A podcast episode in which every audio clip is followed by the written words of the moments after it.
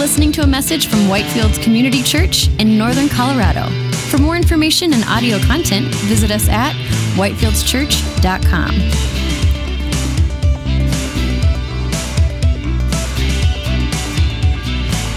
Amen. Amen. Would you please open with me in your Bibles to the letter of 1 Peter?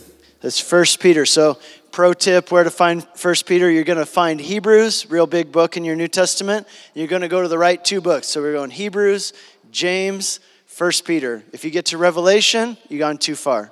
Okay, so Hebrews, James, first Peter, or you can use your table of contents that God gave you to help you find it, or you can use your Bible on your phone. And if you do that, then you're cheating. It's super easy, right? So, uh, but that's cool. We're just glad that you're reading your Bible. If you do read the Bible on your phone, we encourage you to use that YouVersion Bible app. That's just the one we recommend because all the stuff that's on the screen and more, including our community group notes, are all in the events section. If you go into the menu and click on events, you'll find our event in there. It's got our community group uh, study guide in there, and it's also got all the notes and everything. It's a great way to connect. But however you're turning there now, let's go ahead and begin by reading some of our text this morning, which comes from 1 Peter chapter 1. I'm going to read from verse 3 to 9.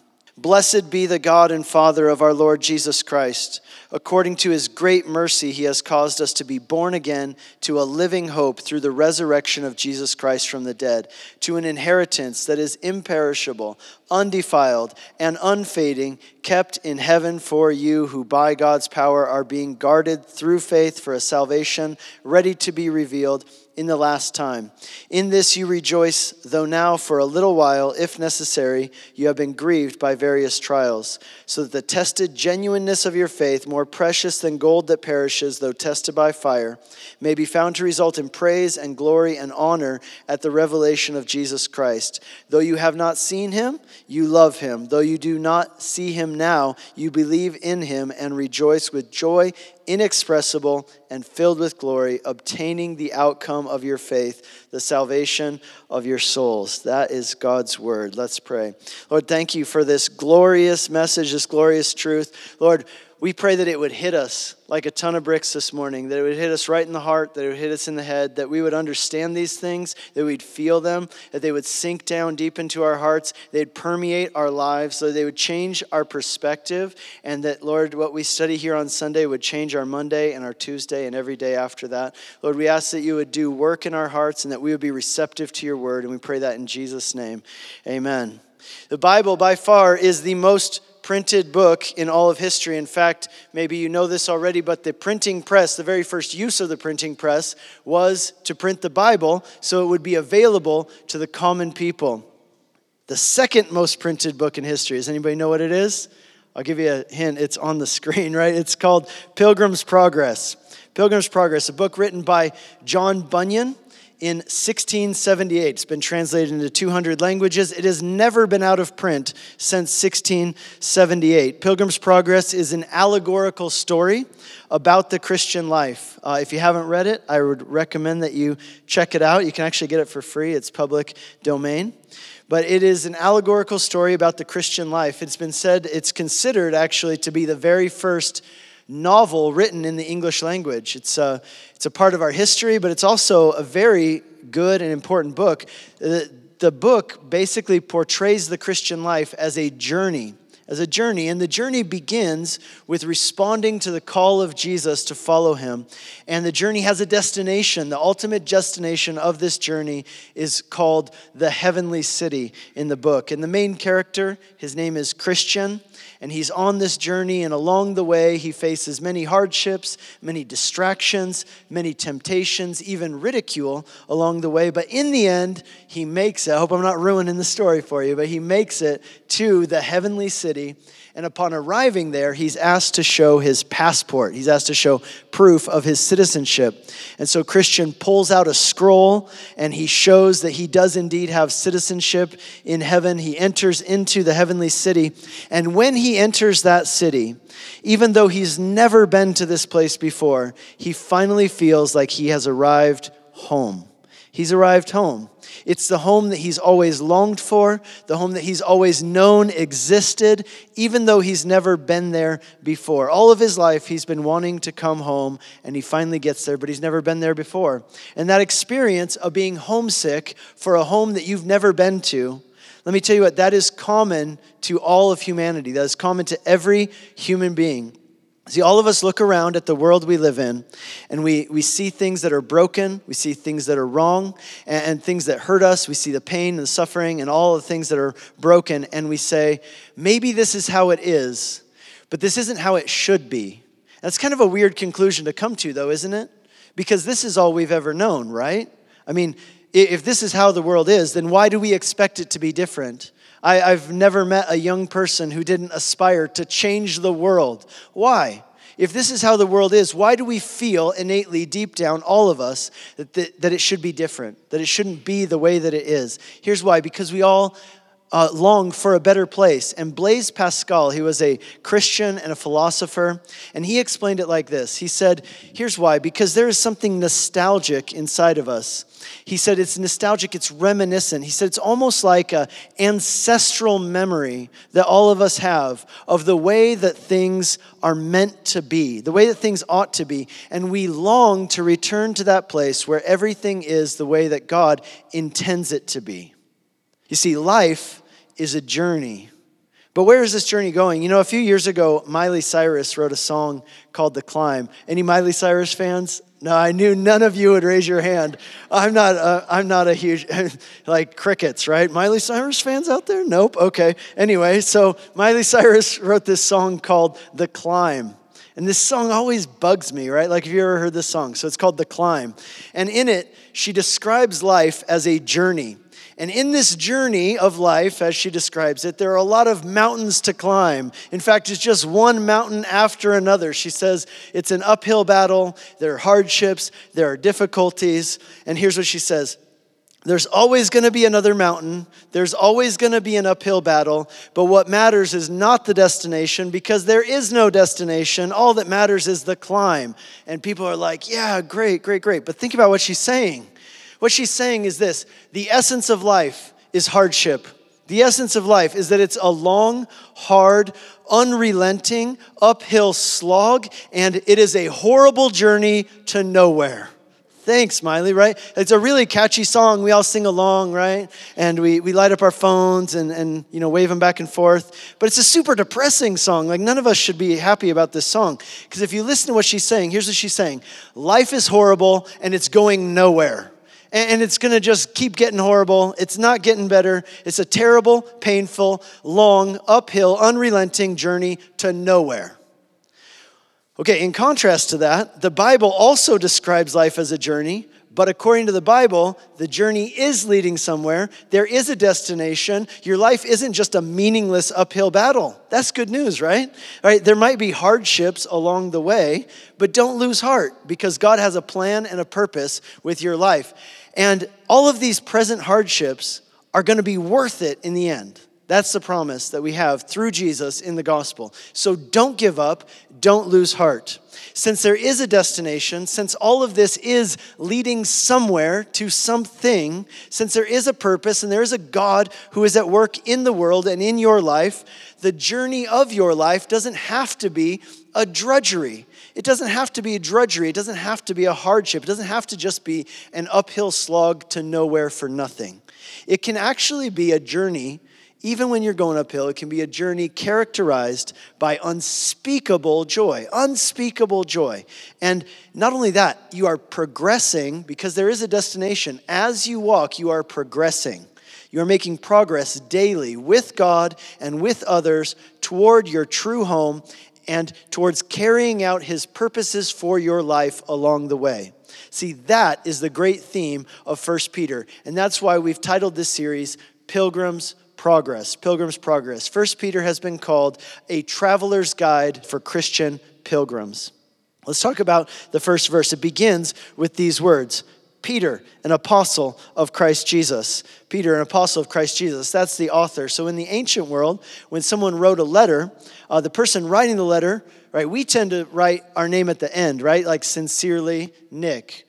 And then, but in the old days, right, they would write their name at the beginning. Why? Because these letters were delivered on a scroll. Sometimes these scrolls would be several feet long. Now, our letters come in envelopes. And what is the first thing you do when you get your mail? You sift through it and you decide what you're going to open and what you're going to throw out and what you're going to pay close attention to based on who sent it to you. We do the same thing with emails, same things with messages. It depends on who sent it to you, how much attention you give it. And so in the ancient world, they would write it right at the beginning so that as you are like, oh, I wonder who sent this to me, well, you just unroll that first part and then you can see who the sender is. And they, they would have done that same thing. So they see that it's from Peter. When they see that, their hearts must have leapt inside of them for joy. Oh man, a letter from Peter, right? Gather round, listen up. This is going to be something we need to hear because this guy, Peter, he was OG 12 disciples, right? Like he's original, old school, one of the first disciples of Jesus. And not just that, he's part of Jesus' inner circle Peter, James, and John, the three disciples whom Jesus called especially to be close to him and especially to experience things with him that the others didn't experience. And Peter introduces himself, just in case anybody doesn't know who he is, as an apostle. The word apostle, it simply means somebody who is sent on a mission, somebody who's sent on a mission. Jesus' 12 closest disciples, they became known as the apostles because when Jesus left this earth, he charged them, he commissioned them with carrying out his work, leading his mission in the world. All of us who are Christians, in a way, right, we are called to be disciples right? We're called to be students, those who study Jesus' ways and follow him. But a Christian isn't only called to be a disciple, we're also called to be sent out by Jesus on his mission, commissioned by him to carry out his mission in the world. That's what it means to be a Christian for us as well. So, Peter, A.W. Tozer said that Peter is a bundle of contradictions. That's how he described him. He's a bundle of contradictions. Think about it. Peter was the first one to confess Jesus, he was also the first one to deny him. We know that he had a mother in law, but we never meet a wife. That's weird, right? So, uh, Peter, you know, Jesus singled out Peter and he said, Peter, you are uniquely blessed. He said, because you, Simon Bar Jonah, that was his Hebrew name, right? He's just a, a big bundle of contradictions. He's got all these names. Okay, Simon Bar Jonah, Jesus said, You are blessed. Why? Because Peter was the one who recognized Jesus for who he was the Messiah, the Lord, God come to earth. And so Jesus told him in that moment, He said, Simon Bar Jonah, blessed are you. In other words, you are a spiritual giant among mere men. And then five minutes later, Jesus called him the devil, right? And said, Get behind me, Satan. So, Jesus, you know, here's Peter. He's a spiritual giant, but he's also the devil. He's a bundle of contradictions, just like many of us. See, they say that uh, familiarity breeds contempt, right? The more you get to know somebody, the more you will be disappointed with them when you see what they're really like. But for Peter, just the opposite happened when he walked with Jesus. The closer he got to Jesus, the more he loved him. Peter spent every day with Jesus for three years, and at the end of that, Peter worshiped him as God. And Peter would spend the rest of his life preaching the gospel of the kingdom until the day he died, until he breathed his final breath, which, by the way, wasn't that much longer after he wrote this letter that we have before us today. This letter was written in about 62 to 64 AD. And we know from history that Peter was executed in Rome in 67 AD. Peter was put to death by crucifixion, the same way that Jesus was killed, except before Peter died, he begged his tormentors to not crucify him in the way that Jesus was crucified. He felt that he was unworthy to die in the way that his Lord and Savior had died. So he asked that they turn his cross upside down. And so Peter was crucified in Rome, upside down, with the blood rushing to his head. So for these people to receive a letter from this guy was a big deal. They would have read it, they would have gathered around, they would have read it over and over and over, they would have made copies of it, they would have spread it around. They wanted to consider every single word, which is what we're going to try and do as well. The audience, that's the author. Now let's talk about the audience. The audience of this letter were Christians, and specifically Christians who lived in five regions. They're listed there for us in verse 1 Pontus, Galatia, Cappadocia, Asia, and Bithynia. If you look at an uh, ancient map of what's now modern day Turkey, you'll find out that these five regions are basically the five regions that make up modern day Turkey. These are historical regions of Turkey, which at that time were part of the Roman Empire. Now, that was the specific audience, but we know that this letter was actually intended for an even wider audience than that as well. This is what we call one of the general epistles. General epistles. So the general epistles include letters like James, 1st and 2nd Peter, 1st, 2nd, 3rd John. See, the general epistles were written by the apostles, but they weren't written to a specific or particular congregation.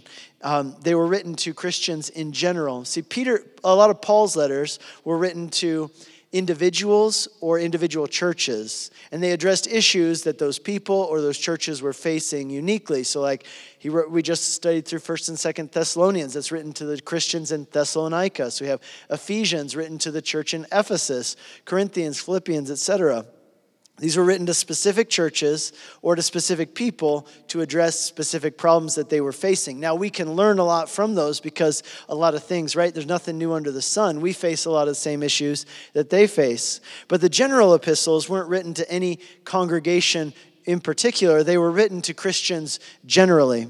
And so in this letter, Paul has a message which all of us who follow Jesus need to hear. Ultimately, Peter is writing this letter by the inspiration of the Holy Spirit to be read by all Christians, whom Peter calls here in verse 1 elect exiles. Some of your translations will say instead scattered strangers or pilgrims or sojourners. Maybe sometimes you feel like a scattered stranger in this world. Maybe you feel like you're the only Christian at your workplace or in your school, right, where, where you spend your time. Well, first of all, that's probably not the case. There are probably some others out there just waiting to be discovered. But if you sometimes feel like a scattered stranger, that's okay. That's kind of the point, actually, guys. Because think about this right now, what are we? We are here on Sunday morning. We're gathered together as a body. And in this place, we come here as a place to belong. We come here to gather together, to worship, to study, to pray for each other, to encourage each other, to be equipped. But you know what this is? This is the salt shaker. This is the salt shaker. Jesus told his disciples, and that includes us if you follow him, that we are the salt of the earth. He said, You're the light of the world and you're the salt of the earth. You know what salt does? It influences, doesn't it? When you put salt into a meal, it influences the flavor of that meal. It changes it, it influences it. It changes the flavor of whatever it's put into. And that's the idea with calling us the salt of the earth, that we would have an influence, that we would have. Uh, an impact wherever we go for the gospel. But here's the thing about salt it doesn't do any good if it just stays in the salt shaker, it doesn't influence the flavor of anything if it just stays in the jar. And so, God's purpose for our life is that we would come here to be gathered together, right? That's something the Bible tells us. It says, Do not forsake the gathering of yourselves together, as is the habit of some. So, we're to come together. Why? Well, we're come together to get extra salty, to rub up against the other salt, right? And then, then we're scattered out into the world throughout the week you're scattered into your schools. You're scattered into your workplaces, into your neighborhoods, into your extended families to be salt in the world, to do the work of God in the place that He has put you.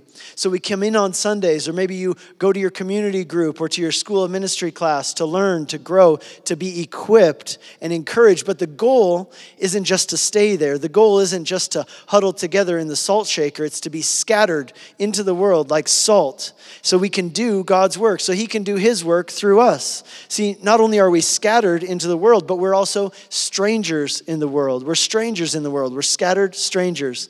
That word stranger doesn't just mean that we're a bunch of weirdos, right? What that word means is that we are exiles, right? That's why that term is used. We're exiles, people who are living far from home exiles living far from home, like a refugee, somebody who is somewhere that is not their homeland, but it's where they're living right now. We're strangers in the world. We're, we will always be, by nature of this fact, we will always be different. We won't fit in. We're here now, but we're like resident aliens. For 10 years of my life, I lived as a resident alien in a foreign country. I lived in Hungary, and uh, I was 10 years there, and during that time, now a citizen, but at the time I lived there, I was a resident alien. Hungary was where I lived, but it wasn't my homeland. And even though I speak the language, even though I understand their customs, I was always a foreigner. I was never completely one of them. See, that's the idea here. To be a Christian in this world is to be a resident alien. Another word Peter uses to describe who we are as Christians, he uses the word sojourner, somebody who is passing through on a journey. They're here right now, but this isn't their final destination. Yet another word he uses is the word pilgrims. You know, one of the early Christian writings that we have is called the epistle or the letter to Diognetus. Diognetus. And in that letter, it gives us an idea. There's a description of what a pilgrim is. I found this fascinating. Check this out. He says, They inhabit the lands of their birth, but as tempor- temporary residents of it. They take their share of all responsibilities as citizens and endure all disabilities as aliens. Every foreign land is their native land, and every native land is a foreign land. They pass their days upon earth, but their citizenship is in heaven. See, each of these words communicates something of what it means to be a Christian in the world. And the big idea is just this you're a temporary resident in a foreign land, and you're going to a final destination. See, as Christians, we're homesick for a home that we haven't yet been to. We, we feel it in our bones. We've been told what it's like. We long to experience it. And the promise that we have is that through Jesus, one day we will finally get to go there. But until that day comes, we are here on earth. We're here on earth. But here's what Peter wants us to understand. See, if, if you would think that the only point of this letter is to say, hey, we're sojourners, so don't put down roots because we're going to get out of here. You know, don't unpack your suitcase, just hold your breath so that because one day you're going to go home, then you're missing his point because his point is this. He wants you to understand we are sojourners in this world, but we're not here to just bide our time. We're not here to just hold our breath until we can get out of here. No, we are not here to just grin and bear it and suffer through this life. And if you can just get through the next 50 years, then you get your own personal cloud. That's not the message. No, we are here, we are to understand that we are here in this world on a mission. We have been left here for a purpose. We are scattered around this world for a purpose. And we must remember we are ambassadors. We are here on assignment. And again, what is our mission? Again, we're called to be ambassadors of our true homeland, telling people about our King, inviting them to come with us on this journey, living out the culture of our kingdom which is going to be different than the culture of the one where we live. So we live that out. We tell people about our King, and we invite them to join us on this journey, and we show them how they too can become citizens of this kingdom by trusting in Jesus and what he accomplished through his life, death, and resurrection. Peter is called the apostle of hope, the apostle of hope, as opposed to Paul, who's known as the apostle of faith. So Paul's called the apostle of faith, Peter's called the apostle of hope, and the message of this letter is a message of hope. The idea of heavenly hope permeates this letter. It's found here even in the very first verse where Peter talks about being pilgrims. He's alluding to our heavenly home, the fact that we aren't there yet. And he's encouraging us to live our lives now in light of the hope that we have in heaven, in light of our final destination, in light of our true belonging. The word exile is an interesting choice of words because it points us back to the Old Testament. You see, there was a time in the history of Israel where they spent a season of their history in Babylon in exile. And what's interesting, you can read about this. Maybe here's some homework for you. Read Jeremiah chapter 29. Jeremiah 29. And, and here's what he describes in Jeremiah 29 he describes how the people of God are to live as exiles in that place that is their temporary home. He told them there, he goes, Here's the deal. You're not always going to be in, in Babylon. I've got you here for a time, and we know from history, God actually used that time in their history to accomplish some very good things in their nation. But here's the thing so God had them in this place. It was uncomfortable. It wasn't home. They didn't fit in. They, they were exiles in this place. And yet God used that time for their good. But here's what He told them how they were to live in that city that they were in exile. He said, I want you to love this city. I want you to love it in, with your actions. Do good in this city. Plant gardens, build houses, and bless the city where you are in exile. He said, In its peace, you will have peace. And yet, he told them, yet be distinct from them. Do not compromise your identity. Do not compromise your belief. So be in that place, but don't be of that place. The same is true for us as we live in, as exiles in this world. Now, Peter also wrote this letter to Christians who were experiencing hardship hardship. Historically, we know that this was a very hard time for many Christians in the Roman Empire, and probably that is the impetus that causes Peter to write this general epistle. That he's in Rome, he's seeing this great persecution start under Caesar Nero. And he's writing a letter to those guys in the eastern part of the empire where the persecution hasn't yet got. He's writing to prepare their hearts for what is going to come. See, around the time that this letter was written, Paul the Apostle was put to death in the city of Rome. He was beheaded, his head was cut off with an axe. Nero, the Caesar, he blamed the fires in Rome. There were devastating fires that took place in Rome.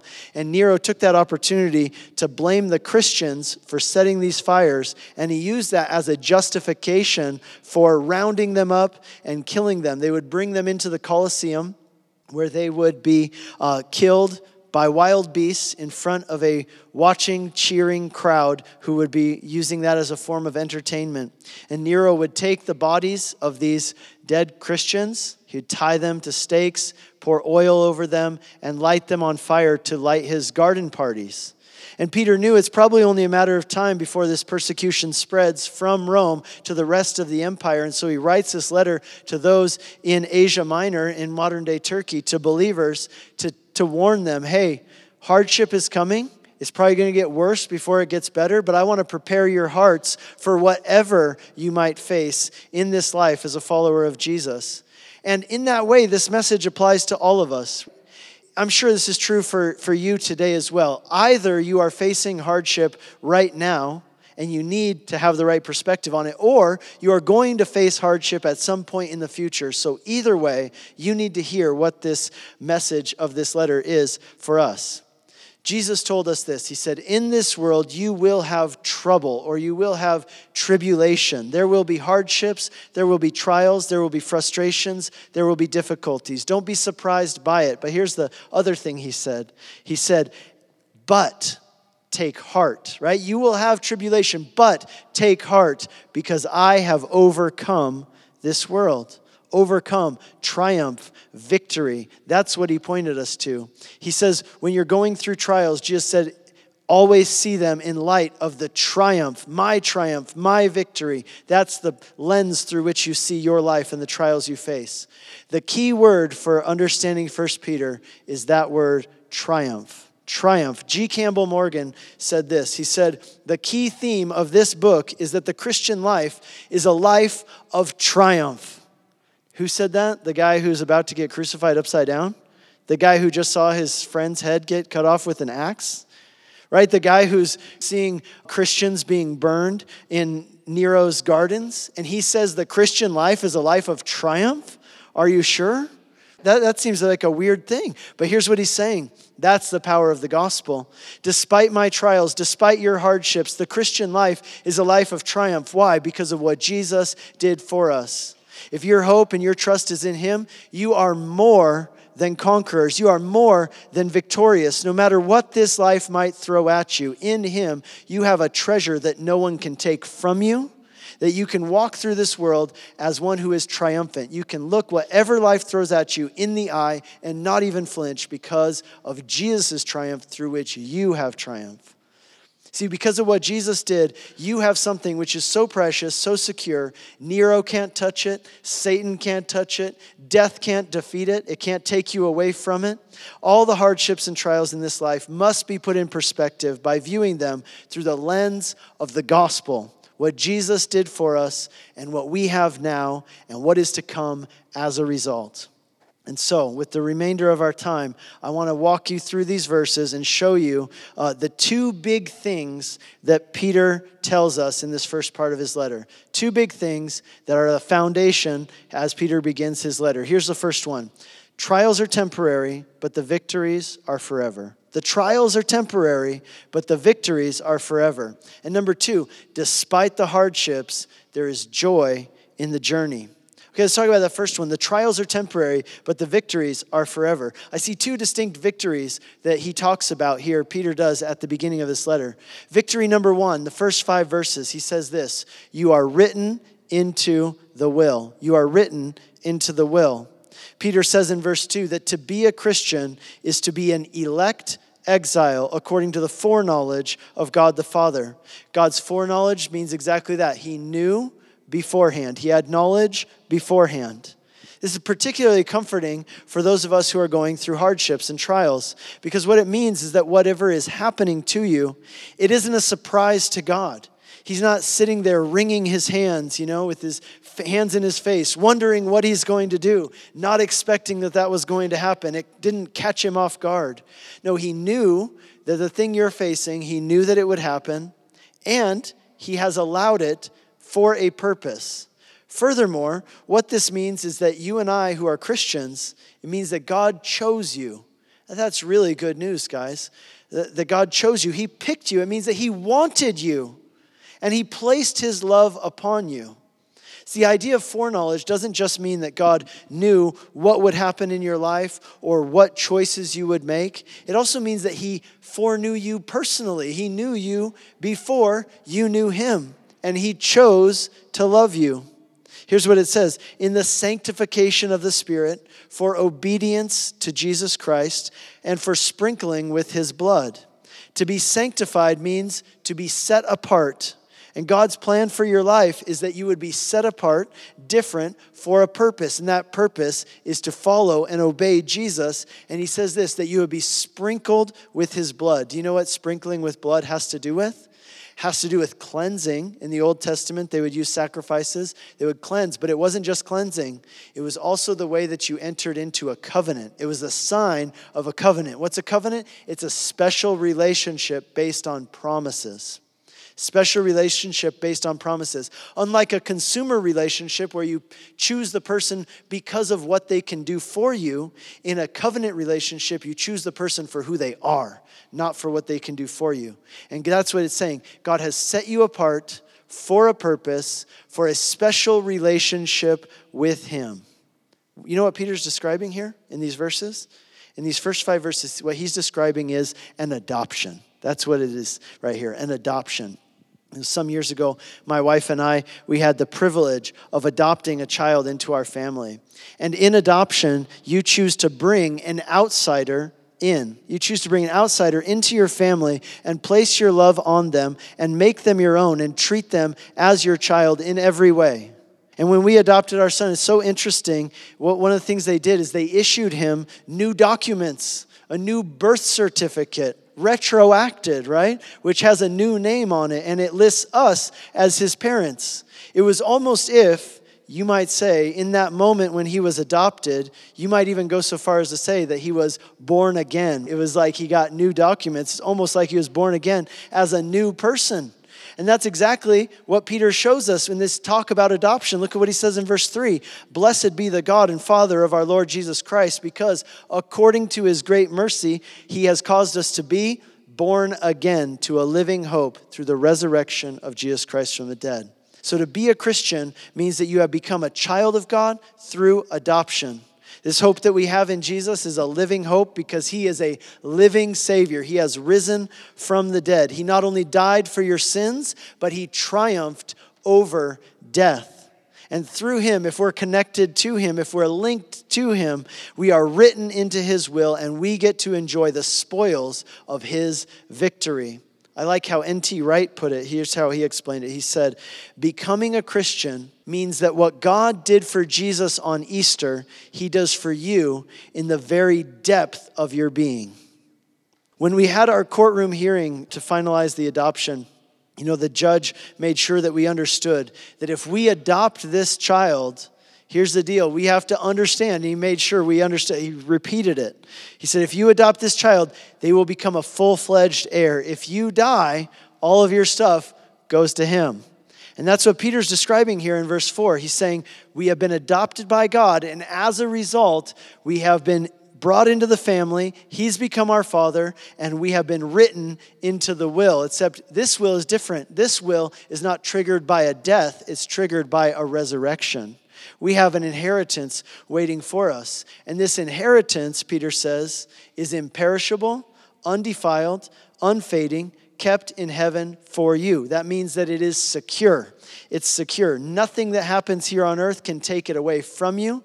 The trials you experience in this life are temporary, but what Jesus has done for you is he has won uh, for you through his life, death, and resurrection an inheritance that lasts forever. But check this out it isn't just that the inheritance is kept for us, it's that we are also kept for our inheritance. God doesn't just guard the inheritance for us, He guards us for the inheritance. Look at verse 5. By God's power, you are being guarded by faith. So, first he says the inheritance is secure, it's being guarded. But he says, you know what else? God is guarding you to see you through to make sure you get there to the destination so you get that inheritance.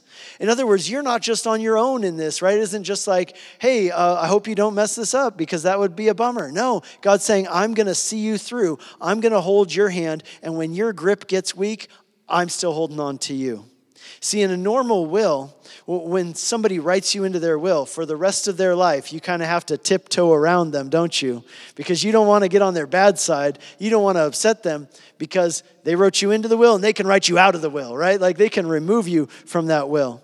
But here's the good news of the gospel is that God has already seen you on your worst day. He's looked into your heart and he's seen the darkest places. And in spite of that, he has chosen to love you and give you his grace. And if he's done that on your worst day, if he's brought you into his family, placed his love on you, adopted you as his child, he's given you an eternal inheritance, he's not only guarding the inheritance for you, he's guarding you for the inheritance. He's going to make sure that it happens. He's the author and the finisher of our faith. Victory number two is this God is redeeming your hardships. He's redeeming your hardships. Peter says this in verse 6 In this you rejoice, even if for a little while, if necessary, you've been grieved by various trials, so that the tested genuineness of your faith, more precious than gold, though it perishes, though tested by fire, may be found to result in praise and glory and honor at the revelation of Jesus Christ.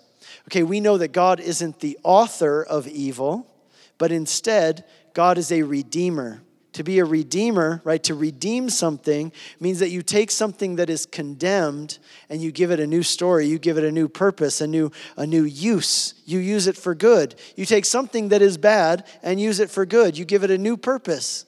And we see this throughout the Bible. This is what God does. He takes bad things and repurposes them and uses them for good. And what Peter's telling us here is this your trials are temporary, but the victories last forever.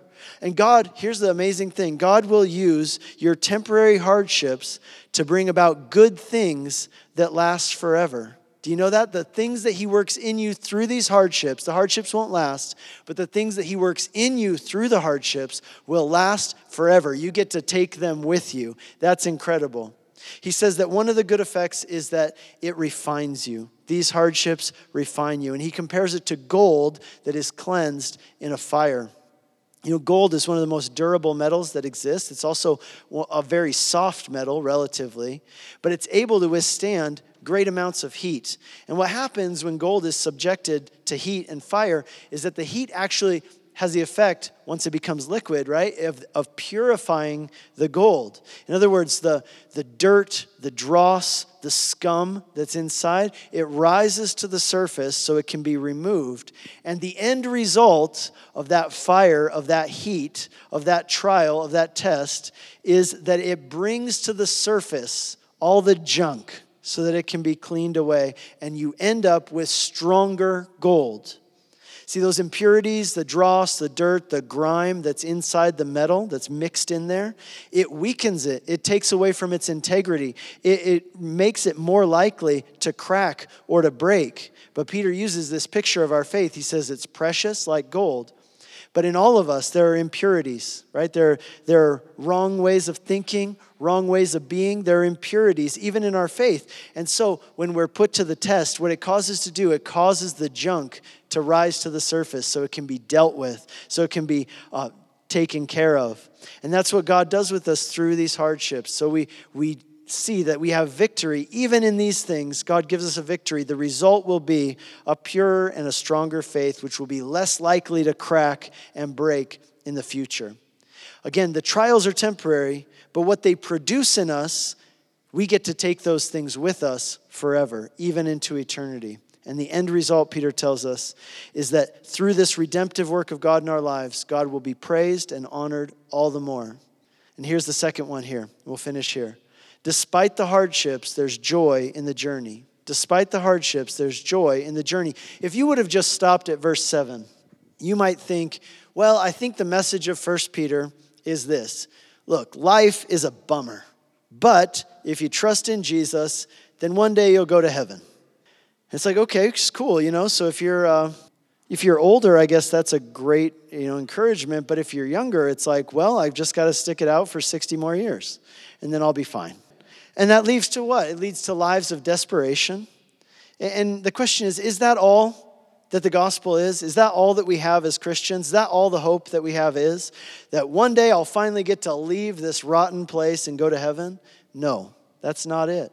Peter wants us to know, despite the hardships, there's joy in the journey. There's joy in the journey. He says in verse 8, because of what Jesus did for you, even now, no matter what's going on in your life, you can have a relationship with God which will give you, look at what he says, inexpressible joy. He's not talking about then in heaven, he's talking about right now. Inexpressible joy.